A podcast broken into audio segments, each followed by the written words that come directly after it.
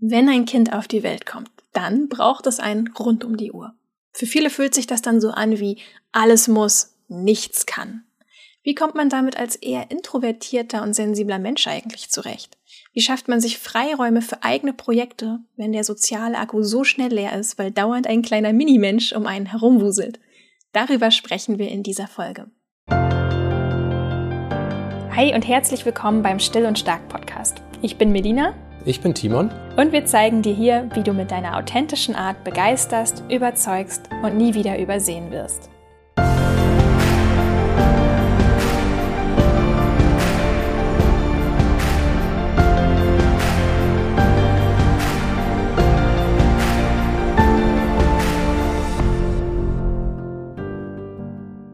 Kurze Werbepause, gleich geht es weiter. Wir möchten dir nämlich AG1 von Athletic Greens vorstellen, den Vitaminkick in unserer täglichen Morgenroutine. Wir sind gerade mitten im Frühjahrsputz und dieses Jahr achten wir auch ganz besonders darauf, an unser Innen zu denken. Ich habe bei der Sonne wieder mehr Lust, mich zu bewegen. Ich habe auch Lust darauf, wieder neue Rezepte auszuprobieren und mich ausgewogener zu ernähren. Und als Ergänzung und zum Vorbeugen gegen Nährstofflücken hilft mir da schon seit langem AG1 sehr gut denn die Tagesportion besteht aus 75 Vitamin- und Mineralstoffen. Ja, es ist wirklich viel. Und die kommen alle aus vollwertigen Lebensmitteln. AG1 ist schon lange fester Bestandteil meines Morgens, weil es einfacher nicht sein könnte. Einfach ein Messlöffel AG1-Pulver plus Wasser, fertig. Nur ein einfaches Ritual ist auch ein gutes Ritual, ansonsten bleibe ich nämlich nicht dabei und erst recht nicht am frühen Morgen, da möchte ich einfach nicht nachdenken müssen. Mich begeistert in erster Linie an der Wirkung, dass ich mich wirklich klarer im Kopf fühle, besonders wenn ich gerade erst mit dem Tag loslege. Die in AG1 enthaltenen Inhaltsstoffe, zum Beispiel Folat, Niacin, Pantothensäure, Vitamin B2, B12, B6, das alles trägt zur Verringerung von Müdigkeit bei und das spüre ich auch bei mir selber. Du kannst natürlich die Wirkung von AG1 selbst testen. Wir empfehlen dir einfach mal mit einer Monatsration anzufangen und die Effekte am eigenen Körper zu beobachten.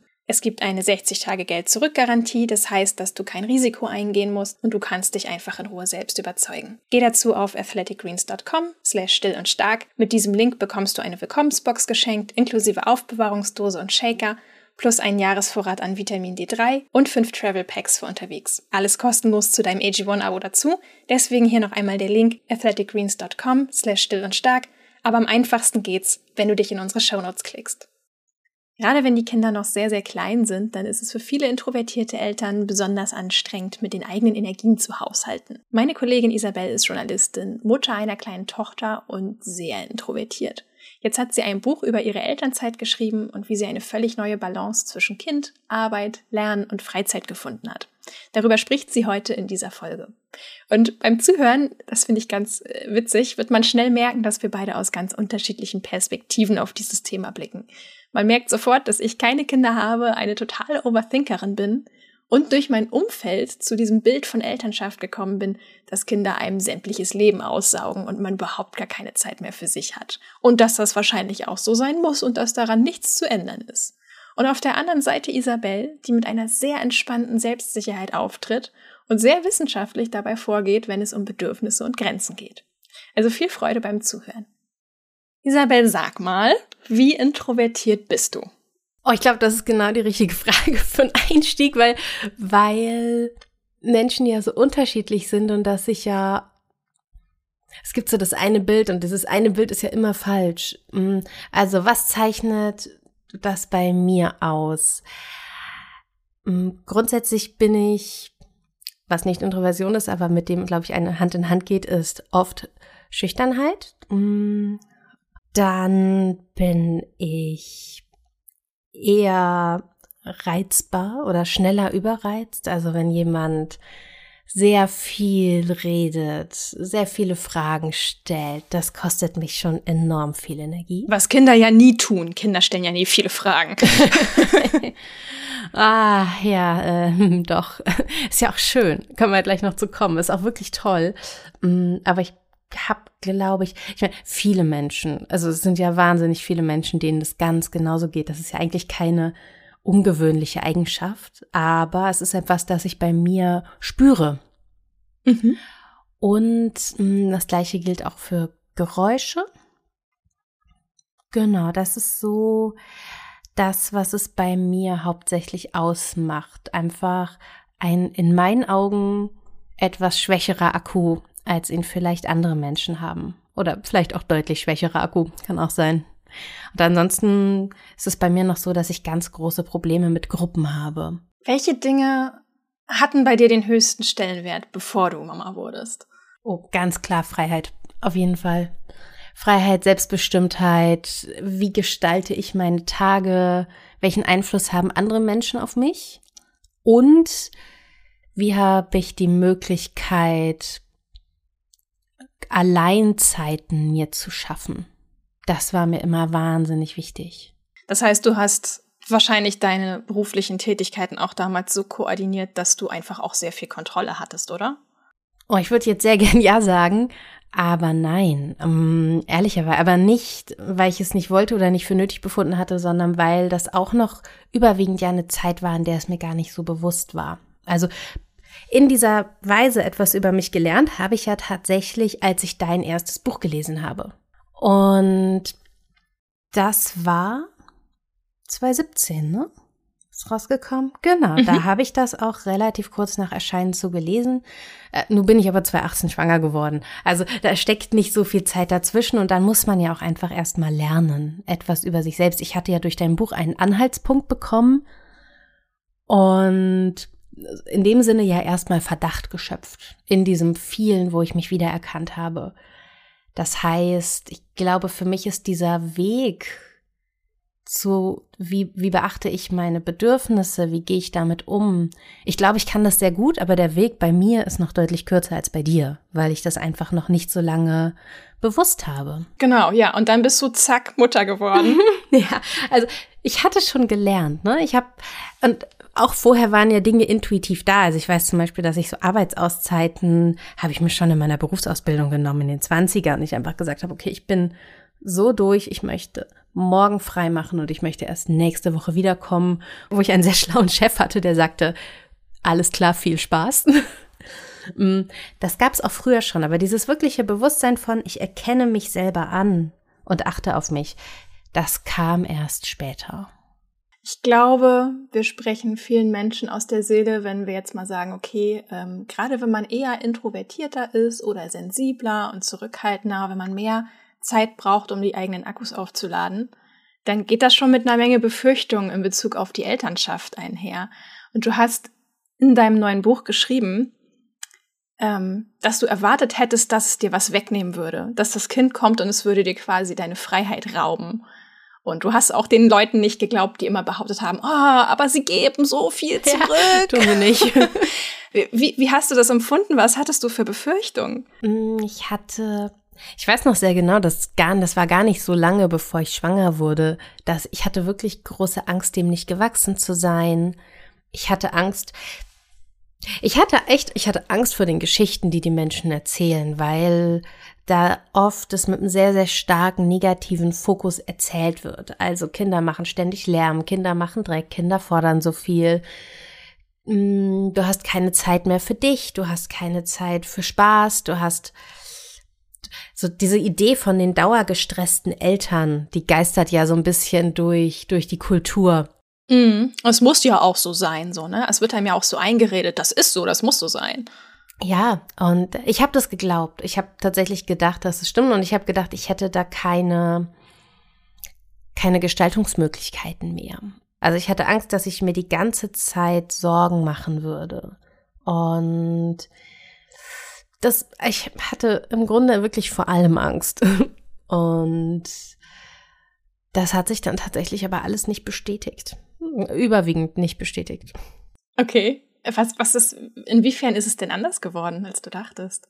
Also zum einen muss man sagen, ich habe ja viel auch mit Schlaflosigkeit zu tun gehabt in meinem Leben. Also 20 Jahre lang tatsächlich, so vom, vom Teenageralter bis vor ungefähr anderthalb Jahren. Und ich habe gedacht, ich würde nie wieder gut schlafen und das stimmt einfach nicht. Meine Tochter hat deutlich viel besser geschlafen als ich. Natürlich werden Kinder nachts wach, das ist ganz logisch, die haben nämlich Hunger, weil die Mägen klein sind. Mm, es war aber auch etwas, das wir ab einem gewissen Punkt, nach ein paar Monaten, sehr gut unter uns aufteilen konnten.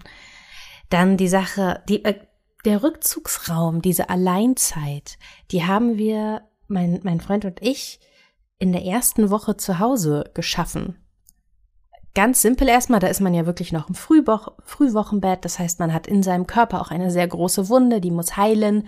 Man soll nicht so viel machen. Und ich weiß noch, am Tag, an dem wir nach Hause gekommen sind, am Tag danach, logischerweise, habe ich schon meinen ersten Spaziergang allein gemacht. Und natürlich waren das nur zehn Minuten.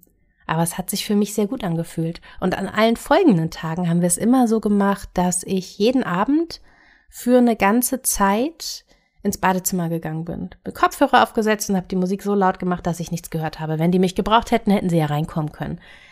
Nur man wird ja auch als Mutter nicht die ganze Zeit gebraucht. Und das sind so die ganz, ganz kleinen Anfänge, die wir uns früh geschaffen haben von, so kriegt man mal einen Moment Zeit für sich.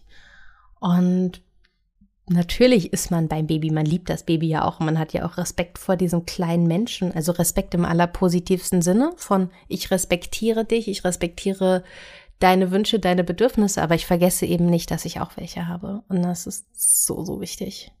Boah, da sind, da sind wir jetzt aber auch schon ganz, ganz tief drin in diesem Thema äh, Schuldgefühle. Ne? Ich glaube, dass das Problem ist auch einfach, wenn du schon vorher keine Grenzen setzen konntest. Also wenn du jemanden hast, der sich sehr schwer abgrenzen kann, der eigentlich immer für, für alles und jeden und für die ganze Welt da ist. Nehmen wir mal zum Beispiel den Beruf. Also wer schon im Beruf schlecht Grenzen setzen kann und sagt, Mensch, aber meine Vorgesetzte oder mein Vorgesetzter hat mich darum gebeten, heute länger zu bleiben, die Hütte brennt, dies muss noch vorbereitet werden, die muss fertig werden, die brauchen mich und dies und das. Wenn du da schon nicht schaffst zu sagen, nein, aber jetzt kommt meine Familie oder jetzt kommt meine mentale Gesundheit, äh, wie willst du es dann erst recht bei einem Kind schaffen? Weil das, das, das Kleine braucht dich wirklich, dieser Mini-Mensch, der, der ja wirklich Bedürfnisse hat und du bist die Person, die dafür verantwortlich ist. Das ist ganz häufig, was wir bei, bei, gerade auch bei sehr sensiblen, empfindsamen Müttern vorfinden, die dann einfach sagen, nee, aber das Kind braucht mich doch rund um die Uhr, das geht doch gar nicht anders. Ich darf das nicht und ich fühle mich schuldig.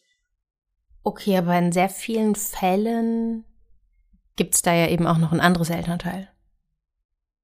Und das ist auch da und das liebt das Kind auch und das Kind braucht auch dieses Elternteil. Und ich würde nicht so weit gehen zu sagen, dass es in dem Sinne nur mich braucht oder mich die ganze Zeit braucht, zumal das ja auch einfach keine vernünftige Rechnung ist.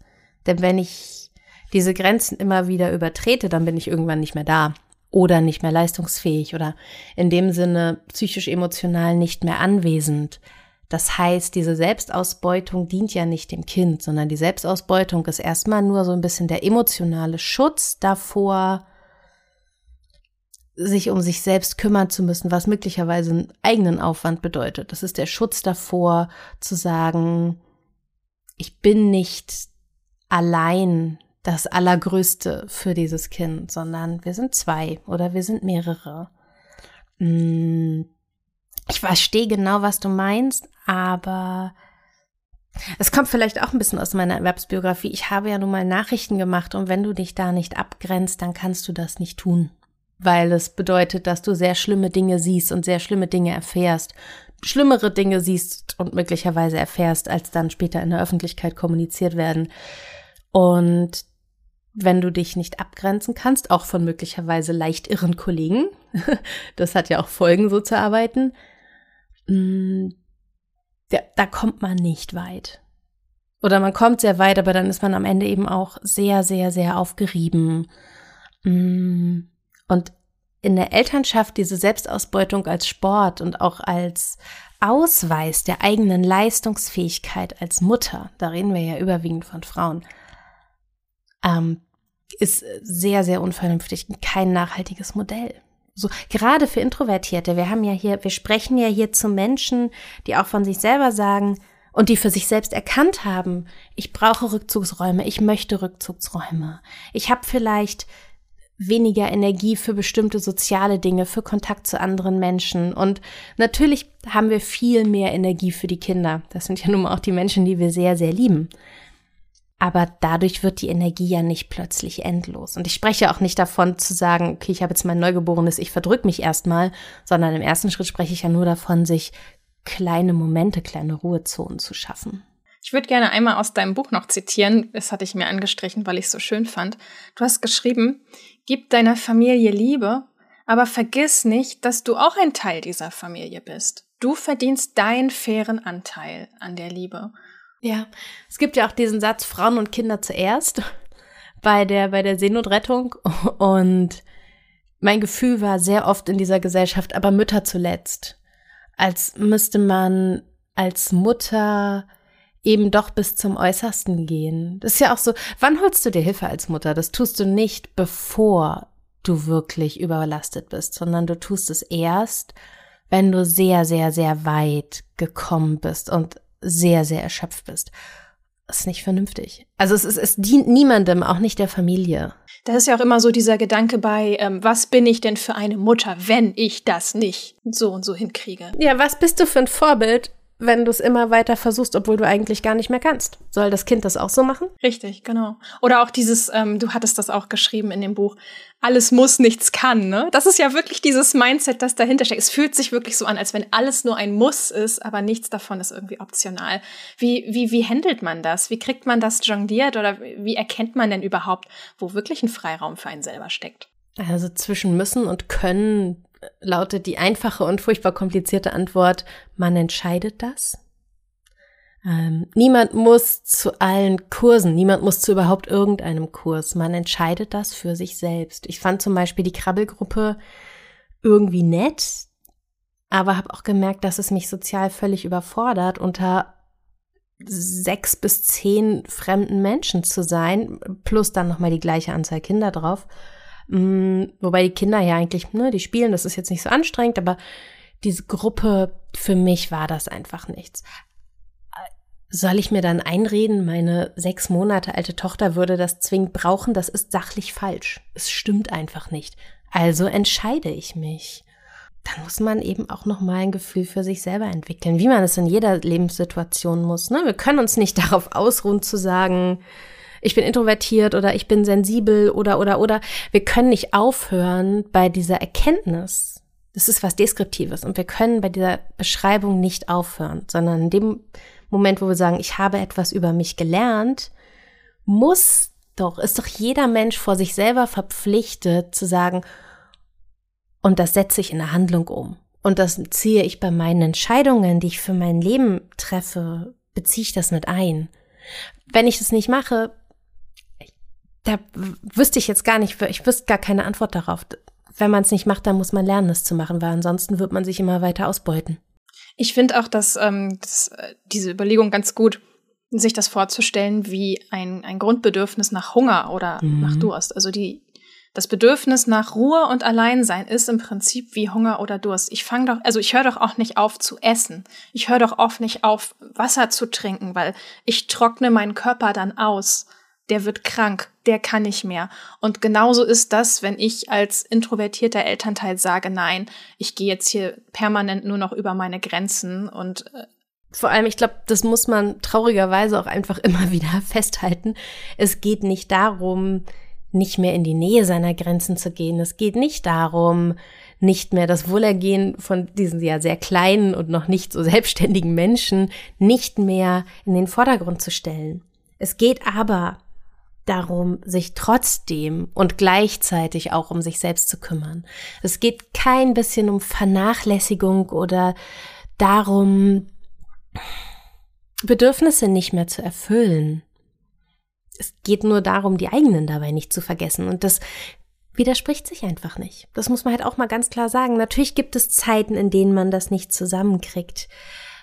Die enden dann aber auch wieder. Und dann braucht man auch diesen, diese Aufmerksamkeit umzuschalten und zu sagen, ah, okay, wow, in dieser Woche ist es ja viel einfacher als in der letzten Woche. Wie kann ich das für mich nutzen?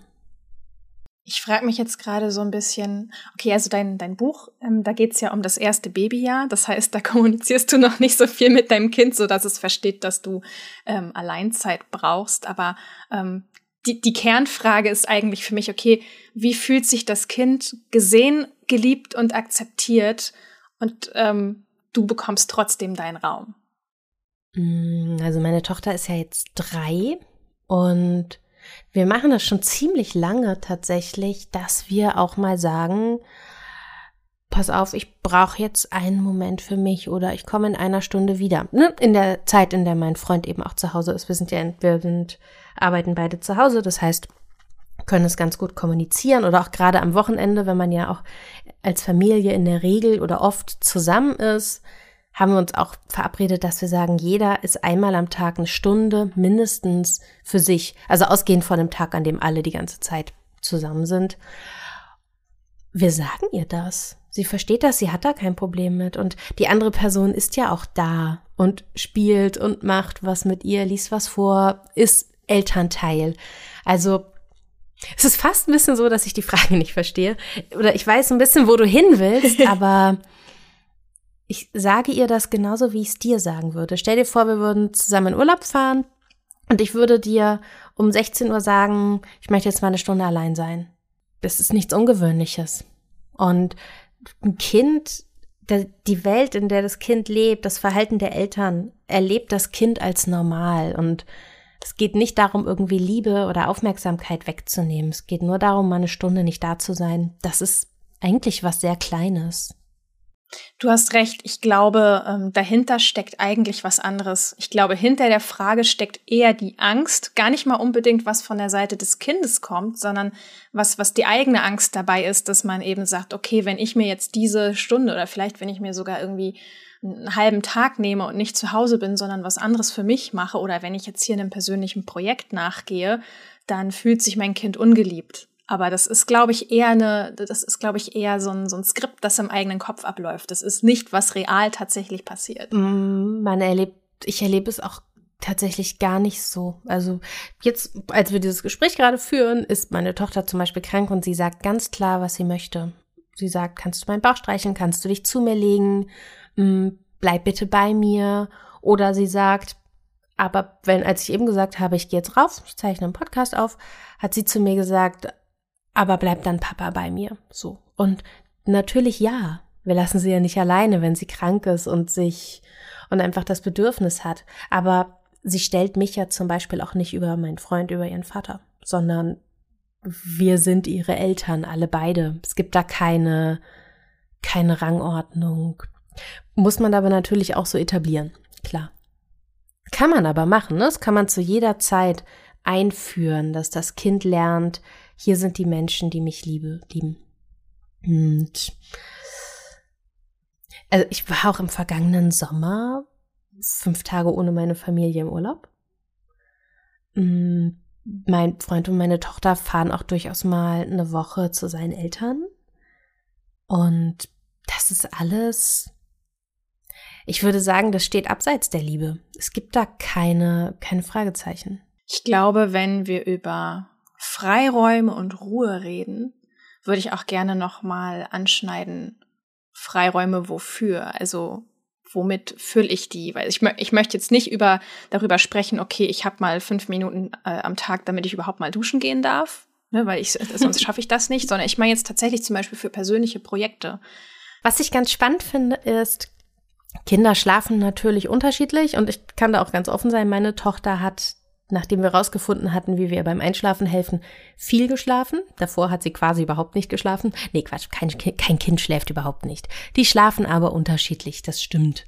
Und ich habe für das Buch ganz viele Menschen gefragt, wie viel Freizeit, echte Freizeit hast du eigentlich? Also Zeit, in der die Hausarbeit erledigt ist, in der du nicht duschen musst, in der das Kind dich gerade wirklich nicht braucht oder du möglicherweise mit ihm in einem Raum bleiben möchtest aber du musst einfach nichts machen. Es schläft und du hast ganz ehrlich nichts zu tun. Und die kamen alle, alle auf ungefähr fünf Stunden. Das ist echt richtig viel. Das ist wirklich, wirklich viel. Und ähm, die, die Durchschnittsmenschen haben vier Stunden. Und ich, das ist ja auch keine offizielle Statistik über Freizeit in der Elternzeit, aber das ist das, was ich gehört habe. Die lagen alle ungefähr bei fünf. Und ich lag auch immer so mindestens bei fünf. Und der Trick ist erstmal, tu alles, was du tun musst, wenn das Kind wach ist. Dann wird diese Zeit nämlich sofort größer. Es gibt einfach keinen Grund zu duschen, wenn das Kind schläft. Ich habe geduscht, wenn meine Tochter wach war. Ich habe sie in ihrem, sie hatte so eine kleine Wippe. Man kann aber natürlich auch einfach den Autositz nehmen. Ne? Sollte man es nicht so lange drinnen lassen, aber das wissen alles Eltern ja auch alles selber. Stellt sie vor die Dusche und dann duschst du. Dem Kind ist das höchstwahrscheinlich egal. Wenn es ihm nicht egal ist, gibst du ihm was zu spielen oder du schaust, dass du das Kind so langsam daran führst, aber das Kind kann dich ja in dem Moment sehen. Hast du was erledigt? So. Dann stellst du eine Waschmaschine an, das dauert nicht so lange. Dann hängst du Wäsche auf, gibt kein, das Kind kann einfach dabei sein. Das ist total okay. Spülmaschine, was auch immer. Das sind alles Dinge, die du machen kannst, wenn das Kind wach ist. Essen muss jeder selber wissen. Ich fand es manchmal ganz schön, einfach in Ruhe zu essen, wenn sie geschlafen hat. Man kann aber auch essen, wenn das Kind wach ist. Kann jeder für sich selber entscheiden. Einfach nur überlegen, was möchte ich heute? Und das ist der nächste Punkt, ne? Also, was möchte ich in meinem Freiraum machen? Ich weiß, mein Kind hat momentan eine schwierige Phase, deshalb schläft es immer nur 30 Minuten. Was möchte ich in diesen 30 Minuten machen? Wenn das Kind einschläft, dann gehe ich erstmal aufs Klo, ziehe mein Smartphone raus, habe irgendwas zu tun, dann sind die ersten 15 Minuten um, weil ich im Smartphone hängen geblieben bin und wahrscheinlich sogar immer noch auf dem Klo sitze. So. Damit habe ich nichts gewonnen. Im Idealfall überlege ich mir vorher, was will ich heute machen. Bei mir war es so, dass ich das Buch schreiben wollte. Ich wollte aber auch was an einem Fernkurs machen. Und ich wollte auch was zeichnen. Ich wollte auch lesen. Lesen hat in meinem Leben einfach eine riesige Priorität.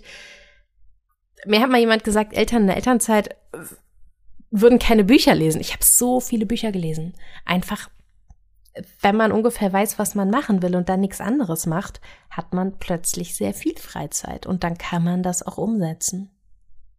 Aber dafür muss man sich auch mal anschauen, was muss ich machen, wann habe ich Zeit. Man muss sich möglicherweise auch noch mal damit befassen, wie man gerade jetzt im Bereich der Neugeborenen, wie man denen beim Einschlafen hilft. Meine Tochter war in ihrer ersten Woche zu Hause, war die mal sechs Stunden am Stück wach. Das ist nicht gesund. Wir wussten einfach nicht, wie es geht. Wir konnten ihr nicht helfen. Und dann haben wir uns informiert und Rat gesucht bei der Hebamme, bei anderen Eltern. Ich habe ein ganz, ganz tolles Buch dazu gelesen ähm, von Harvey Karp, das glücklichste Baby der Welt. Und ein Stück weit funktionieren diese Methoden. Die funktionieren nicht immer, ist auch nicht schlimm. Man wird auch nicht irgendwie dahin kommen, dass alles immer total vorhersehbar ist. Kinder verändern sich ja. Aber solange man so ein bisschen beobachtet, wie ein Tag abläuft, ich habe irgendwann auch Notizen dazu gemacht. Nicht diese Standarddatensammlung von Temperatur, Stillen, Essen, wie auch immer, sondern ich habe mir einfach Notizen gemacht, wann mein Kind schläft. Und habe eine ungefähre Regelmäßigkeit festgestellt. Und die hat nie lange gehalten, aber immer schon so ein bisschen, so dass ich sagen konnte, okay, höchstwahrscheinlich wird sie am Vormittag 30 Minuten schlafen und um die Mittagszeit 90.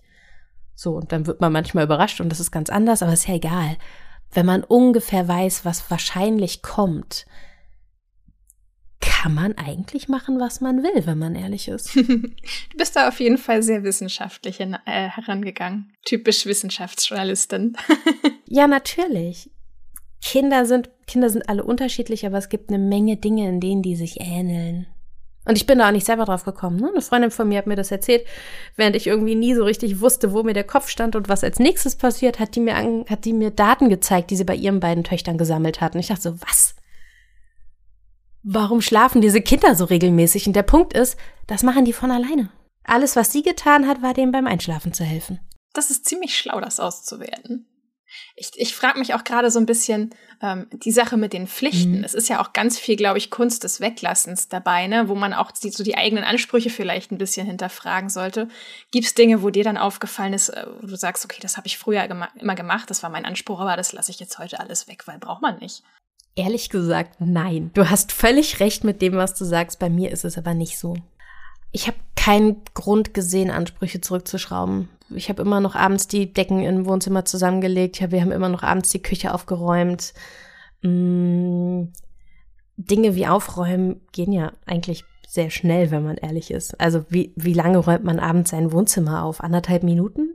Du, du legst die Decken zusammen, bringst das Geschirr in die Küche und stellst die Kissen wieder dahin, wo sie sollen. Mehr ist es ja nicht. Ein Kind macht ja nichts, ne? Das liegt ja rum, das spielt nicht, das macht keinen Dreck. Selbst jetzt, wo meine Tochter drei ist, ich glaube, selbst das allergrößte Chaos hast du in fünf Minuten beseitigt. Mm, deshalb habe ich nie einen Grund gesehen. Aber es liegt auch daran, vielleicht hängt das auch wieder in meiner Persönlichkeitsstruktur. Ordnung beruhigt mich. Ordnung gibt mir das Gefühl, Dinge im Griff zu haben. Unordnung macht mich nervös. Deshalb ist es für mich gut investierte Zeit. Jemand, dem das egal ist, der vielleicht auch dieses Nervositätspotenzial nicht so hat wie ich, soll sich bitte gerne von allen Abs Ansprüchen verabschieden, die er oder sie nicht mehr braucht. ich, für mich brauchte meine aber. Aber das ist was Persönliches. Ja, auf jeden Fall. Ich glaube, das ist auch eine Sache. Es ist auf jeden Fall sehr spannend zu wissen, was du dazu sagst. Finde ich überraschend. Also ich glaube, ich gehöre dann zu den Personen, die einfach viel zu hohe Ansprüche hätten und die einfach senken müssen. Also das lerne ich auch so schon, auch ohne Kinder. ähm, aber dann ist es natürlich noch mal um ein Vielfaches ähm, wichtiger, das zu können. Aber du musst gar nichts, ne? Wenn du deine eigenen Ansprüche magst, dann musst du die nicht senken. Niemand zwingt dich. Du kannst machen, was du möchtest. Die Frage ist halt, wie gesund sind diese Ansprüche? Und ich glaube, das ist so etwas, das würde ich einfach mal so in die Runde der Zuhörerschaft zurückgeben, sich, sich selber einfach mal bewusst zu fragen, wie gesund sind meine Ansprüche? Ähm, welchem höheren Ziel dient das? Ist das vielleicht ein innerer Antreiber, der mhm. dahinter steckt? Oder ist das wirklich notwendig? Ich glaube, das hat auch ganz viel damit zu tun wovon man sich angetrieben fühlt. Genau, und das muss man halt erstmal so ein bisschen aufdröseln und für sich entpacken, weil ja häufig auch noch mal so ein anderer Motor darunter liegt, der ganz viel vielleicht mit erlernten Mustern zu tun hat. Und ähm, ja, also in die Falle würde ich zum Beispiel immer wieder tappen, weiß ich von mir. Ganz verstehe ich. Aber gleichzeitig priorisiert man ja immer zwischen den Optionen, die man hat. Also sagen wir abends, das Kind ist wirklich im Bett. Du weißt, es wird sich jetzt drei, vier, vielleicht auch sieben Stunden nicht mehr melden. Das sind alles ja Zeiten, die kommen. Ne, diese krassen Zeiten, wo die Kinder alle zwei Stunden Hunger haben. So lange dauert das ja nicht. Kommt zwar immer mal kurz wieder, aber das bleibt nicht so. Ne? Die, die Erkenntnis der Elternzeit ist ja auch immer wieder, es bleibt alles nicht so und das ist okay. Aber wenn du abends sehr, sehr viel tust, dann kostet dich das Zeit, die du mit anderen Dingen verbringen wirst. Uh, könntest, hättest, mhm. anderen Dingen hättest verbringen können. So, so viel Konjunktiv ist da drinne. Ähm, das muss man dann halt auch einfach mal für sich entscheiden. Was will ich? Was für ein Mensch will ich sein? Also es wird ja immer gefragt, welche Mutter will ich sein? Ich würde mal sagen, was für ein Mensch willst du sein? Das ist die Frage, die sich die Menschen stellen wollen, weil eigene Bedürfnisse haben alle. Die Introvertierten, die Extrovertierten, alle, die irgendwo in der Mitte des Spektrums stehen und vielleicht auch gar nicht so genau wissen, stehe ich links oder rechts, ist es für mein Leben eine relevante Dimension, müssen alle diese Entscheidungen treffen von, wie möchte ich jetzt meine Zeit verbringen. Im Idealfall hat man sich das schon überlegt, während das Kind einschläft und dann kann man sich an seine Entscheidung halten oder es nicht tun. Aber wenn ich nicht bewusst handle, egal wie ich handle, aber wenn ich nicht bewusst handle, dann geht's ja gar nicht mehr darum, welche Freiheit mir das Kind raubt. Dann geht's darum, welche Freiheit ich mir selbst raube. Und das Kind kann da gar nichts für. Und das Kind wird dir sicherlich einen Vogel zeigen, wenn du dem das in 20 Jahren erzählst. ja. ja, ich glaube, das ist aber auch so ein bisschen, ähm, was, was verständlicherweise passiert, ne? Dass man sich so ein bisschen in eine Opferrolle reinbegibt. Oh ja, ganz und schlimm. dann die Umstände verantwortlich macht. Das will ich gar nicht jemandem ankreiden. Das ist einfach was, was oft passiert. Aber da muss man irgendwie wieder rauskommen. Und es ist tatsächlich eine, etwas, bei dem einem niemand hilft. Das muss man ganz, ganz klar so sagen. Natürlich, wenn es sehr, sehr weit gekommen ist, werden die Freundin, die Familie sicherlich auch mal sagen, hör mal, du machst zu viel, du musst dich mehr um dich kümmern. Aber bevor das jemand tut, ist man ganz, ganz weit von den eigenen Grenzen entfernt. Und hm. die Verantwortung, die man für sich selbst hat, in Klammern auch für die Familie, aber eben vor allem für sich selbst, verlangt, dass man das besser macht. Das ist das Leben, das wir haben, auch ne, als Eltern. Wir werden nie wieder so jung sein wie jetzt. Hm. Entweder man kümmert sich um sich selbst oder es macht halt keiner. Und die Opferrolle, ja, okay, schön, bis die Leute darauf aufmerksam werden, dass man Hilfe braucht, haben die ganz, ganz viel mit ihren eigenen Problemen zu tun. Ich würde mich da nicht drauf verlassen, dass man immer opferiger und opferiger wird und dann Hilfe kommt, weil diese Gesellschaft hilft Müttern nicht. So ist das nicht mehr. In den Strukturen, in denen wir leben, da kommt nichts. Nur weil du gequälst guckt, wird dich keiner ansprechen und dir helfen. Es ist einfach so, die anderen Leute haben auch alle Probleme und das ist nicht schön und im Idealfall kann man auch in seinem Umfeld, in seinem direkten Umfeld eine Gemeinschaft schaffen, in der das besser ist. Aber man kann nicht die Verantwortung für sich selbst abgeben, nur, ich sage bewusst nur, weil man jetzt ein Kind bekommen hat. Eine Menge Leute bekommen Kinder. Wir müssen uns um uns selber kümmern. Und das damit auch den Kindern vorleben. Ansonsten kommen wir nirgendwo hin. Sag mal, würdest du sagen, dass Intro-Eltern da vielleicht sogar Stärken und Chancen haben, was die Abgrenzung betrifft? Ja, völlig. Also ich glaube, ja, auf jeden Fall. Ich glaube, dass dein Buch für meine Elternschaft unglaublich wichtig und relevant ist, weil ich es. Du meinst, Verstecken gilt nicht. Ne? Genau, ne? weil ich ansonsten Dinge nicht gewusst hätte und Bedürfnisse nicht anerkannt hätte, sondern vielleicht auch als Fehler betrachtet hätte. Ne? Da sind wir wieder im Bereich von Wertung und dem Deskriptiven und dem Beschreibenden. Ist das ein Fehler, den ich habe, oder ist das ein Merkmal, das ich habe und das mich prägt? Und dieses Wissen gibt mir ja die Möglichkeit, mir selbst Raum zu schaffen und dadurch aber auch besser für meine Tochter da sein zu können. Und dann kommt man nämlich an so einen ganz spannenden Punkt. Dadurch ja ihr auch den Raum zu lassen, der Mensch zu sein, der sie sein will. Wie viele Menschen sind als Kinder und Jugendliche angesprochen worden? Warum bist du so still? Was ist denn los mit dir? Jetzt mach doch mal was. Willst du was spielen? Jetzt guck doch mal hier. Und damit signalisiert man dem Kind, mit dir stimmt was nicht. Wenn du ruhig bist, dann bist du falsch und dann machen sich die Leute Sorgen und dann wirst du animiert und deine Ruhe, deine, dein in dich gekehrt sein ist ein Fehler. Und ich würde mal behaupten, dass eine Menge Menschen das kennen. Und ich weiß einfach ganz genau, wenn meine Tochter da sitzt, dann denkt sie möglicherweise nach. Und als sie in der Sprache noch nicht so weit war, da hat sie möglicherweise einfach etwas angeschaut, weil sie es interessant fand. Oder sie hat nichts angeschaut, sondern es haben Dinge in ihr gearbeitet.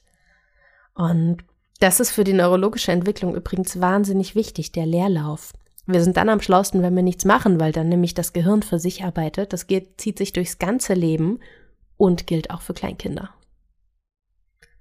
Und das können Introvertierte, weil die nämlich wissen, dass es das gibt und dass das in Ordnung ist, dass da nichts Falsches dran ist. Es ist einfach nur ein in sich gekehrt sein und es ist was Schönes und es ist etwas, das das Kind gerade braucht und auch Kinder, die später wahnsinnige Rampensäue werden und früh aus sich herausgehen und die das so wollen, vielleicht das Kind, das ganz, ganz anders ist als ich, auch das wird mal in sich gekehrt sein und das ist dann auch nicht krank. Das denkt nur nach. Ich stimme dir zu 100 Prozent zu. Die Voraussetzung dafür, dass man das so empfindet, ist aber einfach natürlich auch, dass man gelernt hat, sich selbst zu akzeptieren. Ne? Dass man nicht immer noch dagegen ankämpft und bei jeder komischen Bemerkung oder bei jedem schiefen Blick, der vielleicht auch auf dem Spielplatz dann von anderen Müttern kommt, wenn man keine Lust mehr hat oder so, ähm, dass man dann wieder gleich in sich zusammenfällt und sagt, shit, wäre ich doch nur extrovertierter. Also das ist, glaube ich, ähm, auch einfach der Punkt, an den man so für sich selber kommen darf, dass man sagt, nee, das ist aber okay und ich muss mich hier von niemandem rechtfertigen. Es ist nicht nur die Akzeptanz, es ist eine positive Akzeptanz. Nicht nur, ich weiß, wie ich bin, sondern auch ich mag mich, wie ich bin. Übrigens ein total spannender Faktor, ne? Am Spielplatz mit anderen Eltern ist total schön. Klar, man lernt Leute kennen, die man sonst niemals kennengelernt hatte. Das empfinde ich als etwas wahnsinnig Wertvolles. Aber wenn mein Freund jetzt mal fünf Nachmittage hintereinander keine Zeit hat, so gesehen, also ich diejenige bin, die draußen ist, wir haben hier so einen Innenhof mit, mit den anderen Eltern zusammen, das schlaucht mich schon. Und dann kommen wir auch immer an den Punkt, wo ich sage, zu, ich möchte heute nicht mit rausgehen, mir ist das gerade zu viel. Und ich weiß nicht, inwiefern das was Besonderes ist. Ich glaube, das geht allen so. Mm. Mhm. Egal, wo auf diesem Spektrum sie stehen, vielleicht einigen eher und anderen etwas später. Aber wir reden ja davon, jeden Tag mit einer relativ gleichen Gruppe, ne? mal ist jemand da, mal nicht, aber ansonsten mit einer relativ gleichen Gruppe Zeit zu verbringen. Das ist schön, ist aber auch anstrengend und da muss man auf sich selber achten. Gibt's was, was du zum Schluss noch unbedingt mitgeben willst, was dir am Herzen liegt zu dem Thema introvertierte Elternschaft, Freiräume schaffen? Ich glaube, es ist wahnsinnig wichtig, dass man für sich so diese Wahrheit akzeptiert von ich nehme dem Kind nichts weg, nur weil ich mal Zeit für mich brauche oder Zeit für mich schaffe. Es hat mit dem Kind nichts zu tun. Das Kind fühlt sich geliebt, wenn man es liebt. Und das muss nicht jeden Tag, den ganzen Tag sein, sondern man kann das ganz gut erspüren. Hm, wenn ich sage, ich möchte weg, äh, ich sage ja nicht, ich möchte weggehen, wenn ich sage, ich möchte eine Pause haben, ich gehe jetzt mal eine Stunde hoch, dann sehe ich ja, okay, das ist aber gerade nicht das Richtige für meine Tochter, dann kann ich es mir immer noch überlegen.